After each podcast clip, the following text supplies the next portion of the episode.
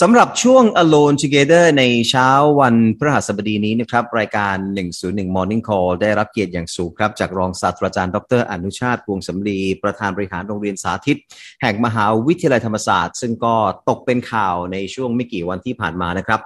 วันนี้เราไม่ได้ให้พื้นที่อาจารย์มาแก้ข่าวเหล่านั้นนะครับ แต่ว่าผมสนใจอยากจะทำความเข้าใจคำว่าโรงเรียนสาธิต ซึ่งภาษาอังกฤษมันก็บอกอยู่แล้วว่ามันคือ demonstration school นะครับอ่ามันคืออะไรมันต่างจากโรงเรียนธรรมดาทั่วไปอย่างไร แล้วสิ่งที่มีการเรียนการสอนกันอยู่ในโรงเรียนนี้เนี่ยนะครับเป็นคำตอบสำหรับประเทศไทยอย่างไรบ้าง คือผมแค่เห็นวิชาที่มีสื่ออื่นๆเนี่ยไปสัมภาษณ์ทางโรงเรียนนะครับ จริง ๆ ก็อยากกลับไปเป็นเด็กอีกครั้งหนึ่งเลยนะครับ อยากเรียนวิชาเหล่านี้มากเลย อย่างเช่น วิชาอยู่รอดปลอดภัย วิชาวัยรุ่นศาสตร์นะครับ เสพสินและกลิ่นเสียงนะครับ มีวิชารู้เท่าทันสื่อนะครับ มีวิชาว่ายน้ำเพื่อเอาชีวิตรอด วิชาผู้ประกอบการ แต่ที่มันกลายเป็นประเด็นเป็น controversy ขึ้นมานะครับ ก็น่าจะไม่พ้นวิชานี้แล้วมั้งครับ วิชาวิชาวิถีศรัทธา ซึ่งจะครอบคลุมทุกศาสนาไม่ใช่โฟกัสแต่เรื่องของพุทธศาสนา อันนี้ก็เป็นประเด็นละเอียดอ่อนนะครับ หรือแม้แต่ที่อาจารย์เคยให้สัมภาษณ์ไปว่า ไม่ต้องมีเคารพธงชาติ นะครับ แล้วก็ไม่มีวิชาลูกเสือ แล้วเรื่องวินัยจะเป็นอย่างไร แต่สิ่งเหล่านี้ผมเชื่อว่าอาจารย์มีคำอธิบาย เพราะว่าไม่ใช่เพิ่งเปิดโรงเรียนนี้นะครับ ก็เปิดมาแล้ว 5 ปีนะครับ แล้วก็ผมอ่านคอมเมนต์ของผู้ปกครองให้ได้ฟังไปแล้ว หรือว่าแม้แต่นักศึกษานักเรียนเองนะครับ ที่ออกมาแสดงความเข้มแข็งกับ ทัวร์ที่ลงอยู่ที่โรงเรียนตอนนี้นะครับ มันก็เป็นบทพิสูจน์อย่างนึงเหมือนกันนะครับ แน่นอนมีทั้งฝ่ายที่เห็นด้วยและไม่เห็นด้วยนะครับ แต่วันนี้เราจะมาคุยกันในเชิงสร้างสรรค์ อาจารย์อนุชาติสวัสดีครับสวัสดีครับคุณวรินไม่ได้เจอกันนาน สบายดีนะครับอาจารย์ ครับผม ครับอาจารย์เป็นรุ่นพี่คณะเศรษฐศาสตร์ของผมด้วยนะครับ ผมเคยไปเจออาจารย์ตอนที่ไปทำสกู๊ปที่อาจารย์ได้เป็นสิทธิ์เก่าดีเด่นของสมาคมเศรษฐศาสตร์ธรรมศาสตร์นะครับ ก็หลายปีมาละนะครับ อาจารย์ครับเรามาเริ่มกันที่ definition กันก่อนดีกว่านะครับคำว่า demonstration school เนี่ยหรือว่าโรงเรียนสาธิตเนี่ยโดยนิยามแล้วเนี่ยมันมันมันต้องต่างจากโรงเรียนอื่นทั่วไปแน่นอนนะครับ มันมันคืออะไรครับโรงเรียนสาธิตจริงๆแล้ววัตถุประสงค์ของการเป็นโรงเรียนสาธิตเนี่ยนะครับ ก็คือเป็น เป็นโรงเรียนที่มันถูกจัดตั้งขึ้นในรั้วมหาวิทยาลัยนะครับ ที่มีคณะศาสตร์ ซึ่งความหมายของการเป็นโรงเรียนสาธิตเนี่ยอาจจะมีสองสามนัยยะนะครับหนึ่งก็คืออาจจะเป็นสวัสดิการให้กับลูกหลานบุคลากรที่ในแต่ละมหาสองก็คืออาจจะเป็นโรงเรียนที่ทำหน้าที่เป็นเขาเรียกว่าโรงเรียนพี่เลี้ยงสำหรับนิสิต นักศึกษาที่เรียนวิชาครู นิสิตนักศึกษาที่เรียนครุศาสตร์ศึกษาศาสตร์ ได้มีพื้นที่ได้มีโรงเรียนในการมาฝึกสอน ว่างั้นเถิดนะครับ กับอันที่สามซึ่งเป็นภารกิจที่ค่อนข้างจะมีความสำคัญมาก แต่ว่าเรายังให้น้ำหนักเรื่องนี้กันไม่มากก็คือคล้ายๆว่าโรงเรียนนี้จะต้องทำหน้าที่เป็นแหล่งที่จะค้นหานวัตกรรม ค้นหา วิธีการจัดการในการสอนค้นหาองค์ความรู้ใหม่ ๆ เพื่อมายกระดับคุณภาพการเรียนการสอนของประเทศไทยเรานะครับเพื่อจะเป็นต้นแบบเพื่อจะเป็นต้นทาง ถ้าในศัพท์ของในยุคปัจจุบันนี้เราอาจจะเรียกว่ามันเป็นมันคือแค่แซนบ็อกนะครับมันเป็นที่ลองผิดลองถูก ทดลองไอเดียใหม่ ๆ เพื่อที่เราจะได้ก้าวทันกับ กับโลกภายนอกได้ ปรับตัวในในมุมของการศึกษาเราให้มันทันสมัยกับกับโลกนะครับทีนี้ตอนที่เราตั้งโรงเรียนสาธิตแห่งมหาวิทยาลัยธรรมศาสตร์เนี่ยถอยไปเมื่อประมาณหกปีเนี่ยเเราก็บอกว่าสงสัยว่าเราเนี่ยไม่ได้มีความเชี่ยวชาญเรื่องการเป็นโรงเรียนพี่เลี้ยง เพราะการเป็นโรงเรียนพี่เลี้ยงเนี่ยคุณครูของเราเนี่ยต้องถูกเทรนมาเพื่อจะโคชชิ่งให้กับนิสิตครูอย่างเก่งนะครับ ไม่งั้นเขาจะมาแล้วเขาก็จะ เหมือนกับมาทำหน้าที่เป็นเจ้าหน้าที่ธุรการ มาเดินตามครูแล้วก็ไม่เกิดการเรียนรู้ไม่ได้ถูกฝึกสอนแบบจริง ๆ จังๆ เพราะฉะนั้นน้ำหนักในข้อนี้เราก็จะมีน้อยลง ส่วนน้ำหนักข้อแรกในการไปโรงเรียนสวัสดิการเนี่ยเนื่องจากว่าเราตั้งสาธิตธรรมศาสตร์เนี่ยค่อนข้างจะล่าช้ากว่าที่อื่น ๆนะครับบุตรหลานของบุคลากรเราก็ไม่เยอะมาก ไม่ไม่ได้เป็นดีมานขนาดใหญ่นะครับ ที่จะมาเข้าโรงเรียนนี้ ก็ในสัดส่วนที่เราเราเราเห็นอยู่ในณปัจจุบันตัวเลขปัจจุบันก็ประมาณไม่เกิน 20%นะครับเพราะเพราะหลาย ๆ ครอบครัวเขาก็เซตเทิลไปแล้วแล้วก็เราเป็นโรงเรียนในระดับมัธยมศึกษาปีที่ 1 ถึงปีที่ 6 ตอนนี้เปิดมา 5 รุ่นนะครับ เด็กเราสูงสุดก็คือม .5 ทีนี้สิ่งที่เรามีความตั้งใจและมุ่งมั่นอย่างสูงก็คือว่า เอ๊ะ ทำยังไงเราถึงจะมาเติมช่องว่างของความเป็นโรงเรียนสาธิตให้มันสมบูรณ์ เพราะฉะนั้นเราก็พยายามทุ่มเทสรรพกำลังทั้งหมดในการคิดและออกแบบโรงเรียนของเราเนี่ยที่จะสร้างนวัตกรรมเรื่องการจัดการเรียนสอนที่ดีนะครับ แล้วเราก็มาสำรวจว่าเฮ้ยไอ้ pain point ของการศึกษาไทยเนี่ยมันอยู่ตรงไหนนะครับ ซึ่งเราก็ค้นพบว่ามันมี pain point อยู่หลายหลายประเด็น คือคือเรื่องการศึกษามันเรื่องใหญ่มาก แล้วมีความสลับซับซ้อนมาก เราจะเริ่มจากตรงไหนดีและอะไรที่เป็นเป็นแก่นแกนของของเรื่องนะครับเอ่ออันที่หนึ่งเนี่ยเราพบว่าการปรับตัวของระบบการศึกษาไทยเราเนี่ยค่อนข้างจะเป็นไปอย่างล่าช้าหรือลำบากมาก เพราะเราติดกับระบบราชการใด ๆ ในขณะที่โลกเนี่ยมันดิสรับไปหมดแล้วเราเราเราไม่ทันโลก อันที่สองที่เราค้นพบต่อไปก็คือเราเราค้นพบว่าวิธีการเรียนรู้และการเติบโตของเจน เรียกว่า ตอนนี้มันเรียกเจนอัลฟาแล้วใช่ไหมครับเจนแซดเจนอัลฟาเนี่ยเด็กรุ่นเนี้ยเขาเติบโตมาโดยมีความแตกต่างจากคนรุ่นพี่ๆ รุ่นก่อนๆ รุ่น Gen X Gen Y Gen เอ่อ Baby Boomer แล้วเขาถูกรุ่นนั้นเลี้ยงดูเขามา เพราะนั้นเขาจะมีแพทเทิร์นของการเติบโตมีไลฟ์สไตล์มีเป้าหมายในชีวิต มีวิธีการเรียนรู้ที่ไม่เหมือนกับคนรุ่นเรานะครับ ซึ่งมันมีนัยสำคัญหลายเรื่องนะครับว่านักการศึกษาทั่วโลกก็บอกเลยว่ารูปแบบการจัดการศึกษาหรือการเรียนรู้เนี่ยการสร้างพื้นที่การเรียนรู้ของของเด็กต้องเปลี่ยนไปนะครับ ทีนี้เปลี่ยนไปอย่างไรพูดโดยย่อนะครับก็คือว่า ในหลักสูตรที่เราใช้อยู่เดิมของกระทรวงศึกษาธิการของเราที่เป็นแกนหลักเนี่ยนะครับก็จะเป็นหลักสูตรที่เน้นเรื่อง content เป็นตัวตั้งนะครับ จะเห็นได้ว่าทุกครั้งที่เรามีการจัดการเรียนสอนมีการปรับ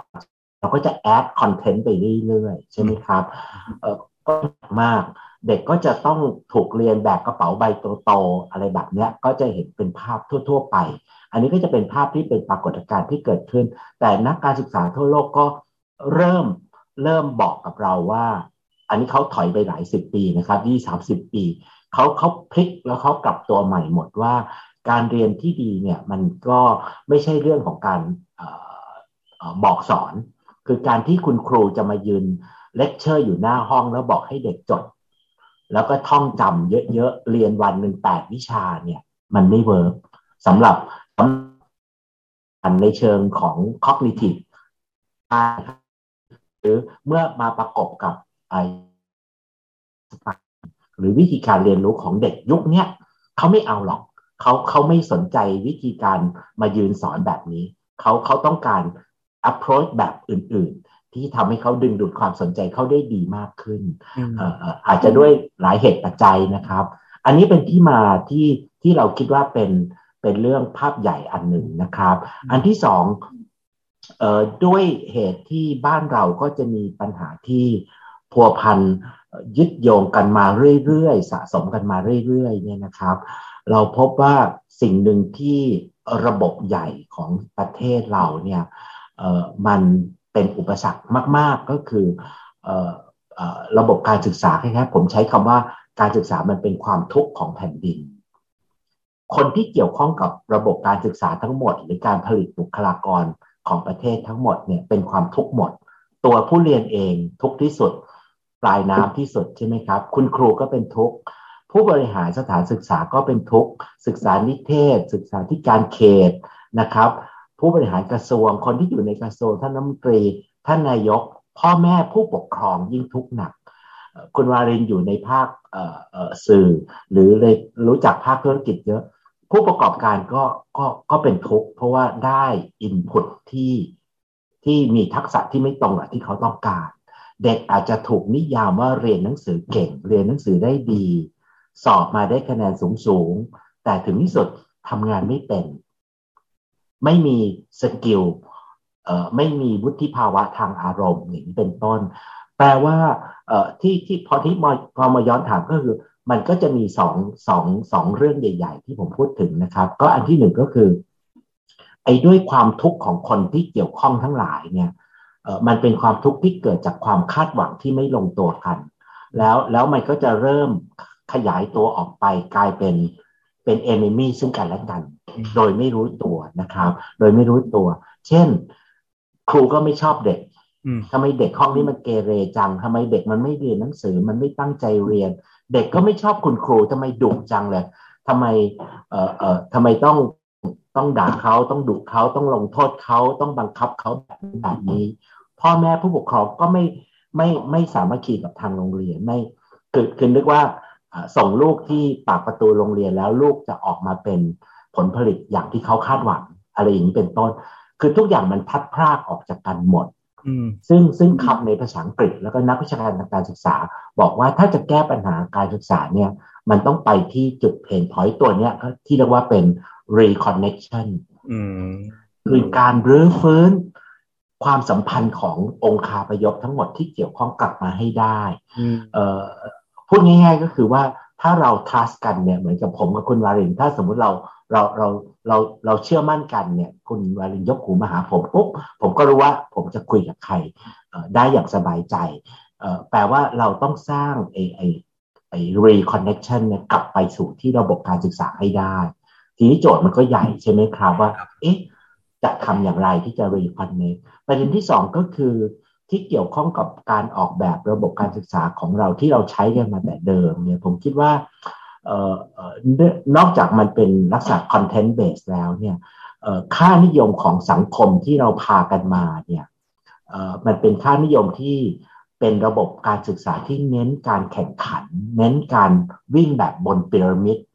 คนเก่งที่สุดจะไปไปมีรูปขึ้นอยู่ป้ายหน้าโรงเรียน ได้รับการยกย่องเชิดชู แต่เราทิ้งคนอีก 80-90%อยู่ข้างล่างเป็นเด็กหลังห้องเออซึ่งซึ่งอันเนี้ย ในทางการศึกษามันไม่ถูกต้อง แล้วยิ่งมาดูกับสถานการณ์ของประชากรในบ้านเราเนี่ยผมอาจจะพูดให้เวอร์นิดนึงนะครับ ให้เห็นภาพว่า เราไม่พึงที่จะสูญเสียเด็กสักคนเดียวหลุดออกจากระบบ ทุกคนเป็นทรัพยากรที่มีคุณค่าสำหรับอนาคตของประเทศเราทั้งสิ้นใช่ไหมครับ เด็กหลังห้องก็อาจจะเป็นเด็กที่ประสบความสำเร็จได้ไงแต่ว่าเราต้องเปลี่ยนสายตา เปลี่ยนวิธีคิด เปลี่ยน แพลตฟอร์มเพื่อจะสร้างเขาขึ้นมาใหม่ อันนี้จึงเป็นที่มาของการการออกแบบการจัดการเรียนการสอนของโรงเรียนเราใหม่ทั้งหมดนะครับ ซึ่งอาจจะทำให้บางเรื่องมันอาจจะไปไปกระทบกระเทือน หรือทำให้คนอาจจะเข้าใจนะครับสิ่งที่เราให้ความสนใจเป็นพิเศษก็คือว่า เอ๊ะทำอย่างไรให้เราก็ตั้งโจทย์อย่างนี้ง่าย ๆ เลยนะครับ ทำอย่างไรให้เด็กมาโรงเรียนแล้วมีความสุขทำยังไงให้เด็กมาโรงเรียนแล้วมีความสุข ซึ่งซึ่งที่ผ่านมาเนี่ย เราพบว่าหนึ่งก็คือว่าโรงเรียนต้องเป็นพื้นที่ที่ปลอดภัยสำหรับเขา เป็นพื้นที่ที่เขาได้แสดงออกพื้นที่ที่เขาได้ฟอร์มอัตลักษณ์ ความเป็นตัวตนมีความเป็นตัวตนของเขาพอสมควร นะครับ ซึ่งอันเนี้ยเราก็มาถอดดูว่าที่ผ่านมาอะไรที่ไปไปเป็นอุปสรรคของสิ่งที่เราเรียกว่าไปขัดขวางความเป็นตัวตนของเขาเอ่อถ้าเรามาดูเรื่องจิตวิทยาเด็กเนี่ย เด็กในวัยต้นวัยรุ่นโดยเฉพาะเข้ามหนึ่งขึ้นไปถึงมสามนี่นะครับ ช่วงนี้เป็นช่วงที่ที่โกรทฮอร์โมนเขาเนี่ยจะเปลี่ยนแปลงสูงมาก ปฏิกิริยาทางด้านร่างกาย อารมณ์ อะไรต่างๆเนี่ยมันมันเปลี่ยนแปลงอย่างรวดเร็วใช่ไหมครับ สิ่งที่เป็นเป็น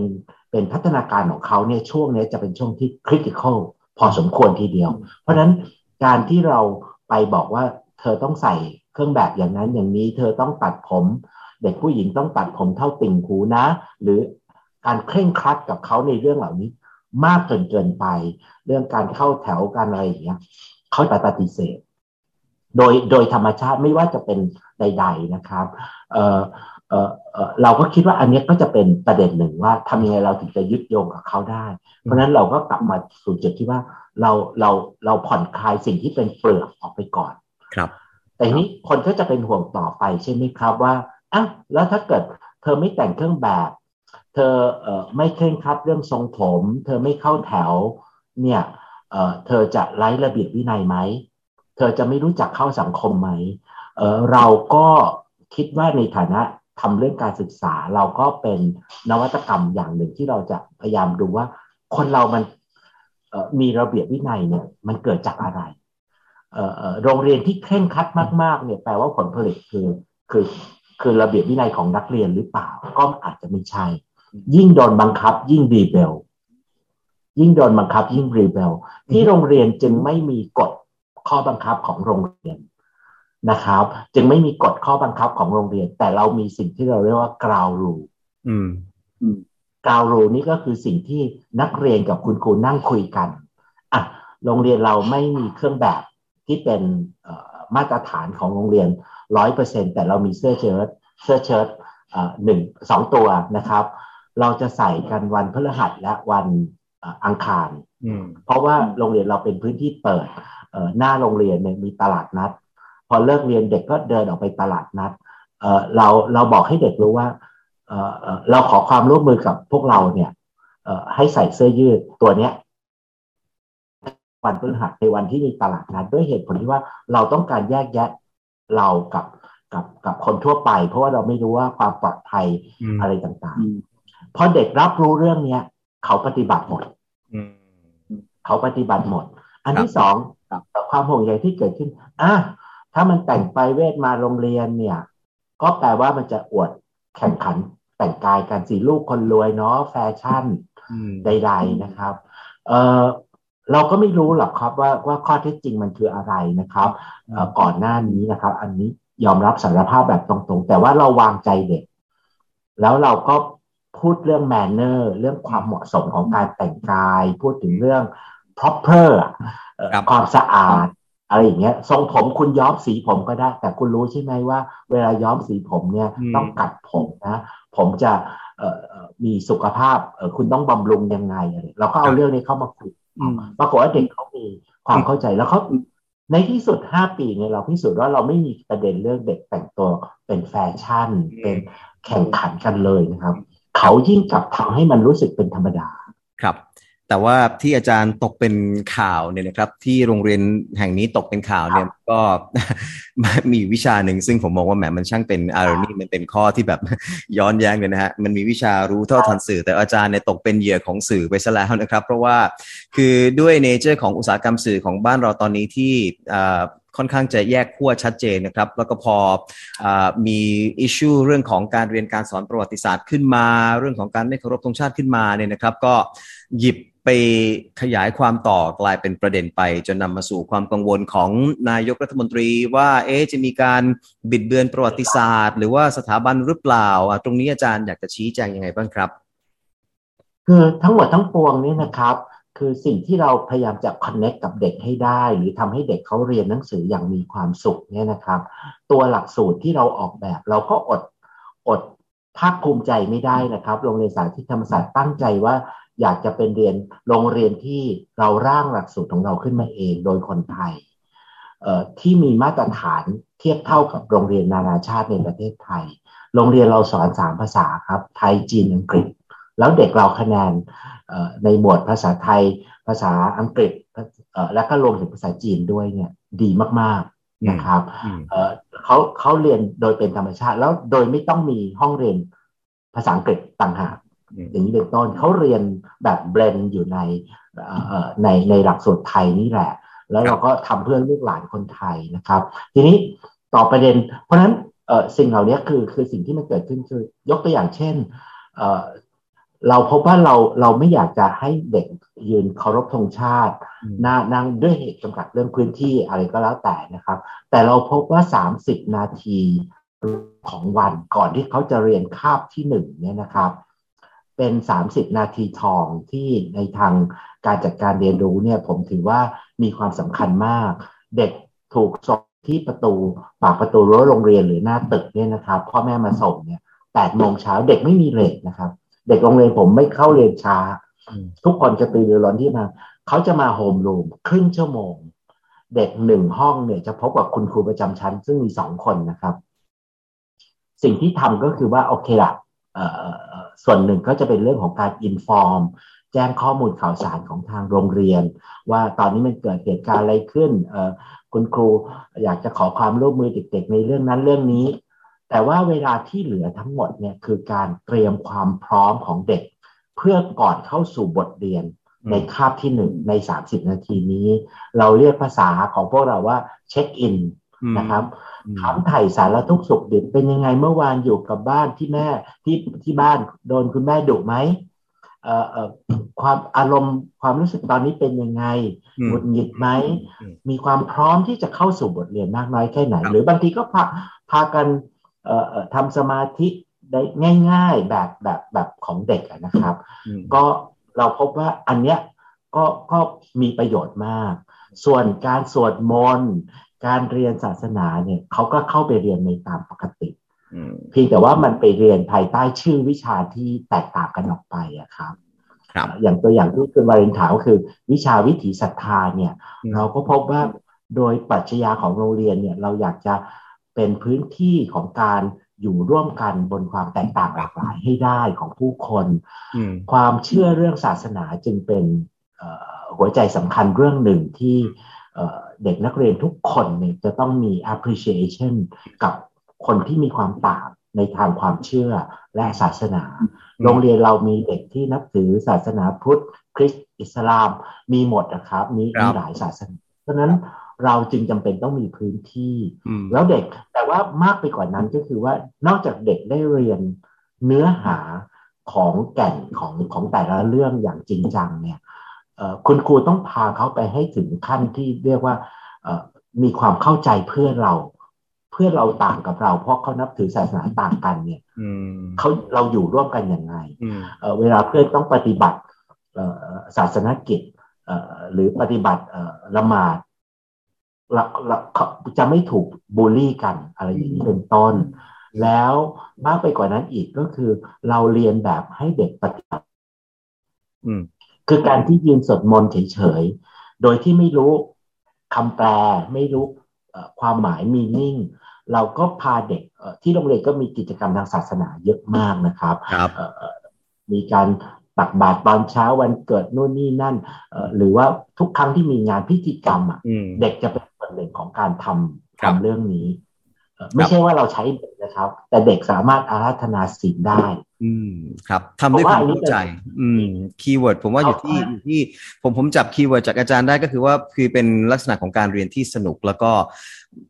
ได้ได้เข้าใจในสิ่งที่ตัวเองเรียน ว่าจะนำไปต่อยอดในวิชาชีพของตัวเองได้อย่างไรนะครับ เป็นการเตรียมความพร้อมด้วยโยงไป ที่ข้างในตัวเขาจริง ๆ คือคือความรู้ทั้งหมดเนี่ยต้องยึดโยงกับตัวเขาเองให้ได้ อันนี้สำคัญมาก เพราะไม่งั้นมันจะเรียนวิชาแบบแบบเก่งแต่แต่บนบนบนหัวท่องจำแต่ว่า practice ไม่ได้ไม่รู้ความหมายไม่รู้แปลงเป็นพฤติกรรมไม่ได้ ซึ่งในภาษานักการศึกษาเนี่ยเราเรียกว่าสมรรถนะสมรรถนะมันประกอบไปด้วยความรู้ทักษะและก็ attitude ที่ดีครับ ใช่ไหมครับ มันต้องมามาเป็นแพ็กเกจ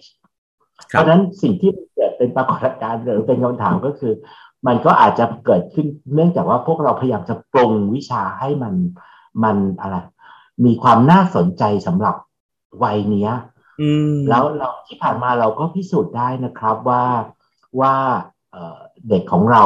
ทุกๆรุ่นนะครับ คุณพ่อคุณแม่เนี่ยมาบอกกับเราเลยว่าตั้งแต่เข้ามาในโรงเรียนเนี่ย พฤติกรรมเด็กเขาจะเปลี่ยนก็คือหนึ่งคือมีความกระตือรือร้นที่จะมาโรงเรียน อืคือจะไม่ยอมขาดเรียน การขาดเรียนนี้เป็นถือเป็นเรื่องที่เขาพ่อแม่จะต้องเดือดร้อน ถ้าพ่อแม่เอ่อเพราะเขาตอนเช้าก็จะเด้งตัวตื่นจากที่นอนเอง ครับ เพื่อมาลงอยากมาโรงเรียน สนุกมีเรื่องเล่าอะไรอย่างเงี้ยเป็นต้น แต่มากไปกว่านั้นเอ่อเอ่อเอ่อสมมุติว่า เอ่อคือเด็กเขาจะมี โรงเรียนเราไม่มีตัดเกรดครับ คุณวรินอืม เราไม่มีตัดเกรด เพราะว่าเรารู้แล้วว่าการระบบการศึกษาที่รีดเด็กขึ้นไปสู่